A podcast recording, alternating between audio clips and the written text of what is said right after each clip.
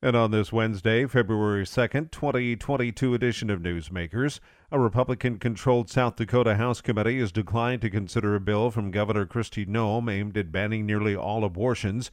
It deals a major blow to a top item on the governor's agenda. It would have mimicked the private enforcement of a Texas law and prohibited abortions once medical professionals can detect fetal cardiac activity but it quickly met resistance when lawmakers on the House State Affairs Committee declined to give it a hearing. Republican lawmakers moved on the argument that Noem's proposal could jeopardize other legal battles between the state and Planned Parenthood.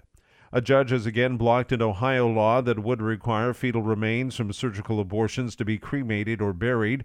The decision today marked the second time in a year that a Hamilton County judge has prevented the law from taking effect in a case brought by a group of clinics and the ACLU of Ohio. Parties argued the law imposes a funeral ritual on every patient, regardless of religious or spiritual belief, removing their autonomy. The judge found it violates patients' rights to due process and equal protection, keeping it on hold until their case is heard. A jury today found that no defamation occurred in dueling lawsuits between former U.S. Senate candidate and Ten Commandments Judge Roy Moore and the woman who accused him of molesting her when she was 14. Leigh Corfman came forward during the 2017 Senate race and said Moore sexually touched her in 1979 when he was an assistant district attorney in his 30s. The allegations roiled Moore's campaign, and he ended up losing to Doug Jones. Moore had asked for monetary damages. Corfman did not. Both Corfman and Moore took the witness stand during the trial, giving sometimes emotional testimony. The leader of Canada's Conservative Party has been ousted after a vote by the party's lawmakers. Erin O'Toole angered some by trying to move the Conservative Party more toward the center. O'Toole's removal has big implications for the conservative movement in Canada. With him gone, the party could swing back further right. O'Toole advertised himself more than a year ago as a true blue conservative.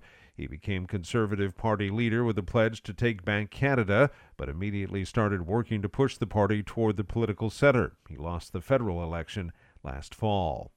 Whoopi Goldberg has been suspended as co host of The View because of what the head of ABC News called her wrong and hurtful comments about Jews and the Holocaust.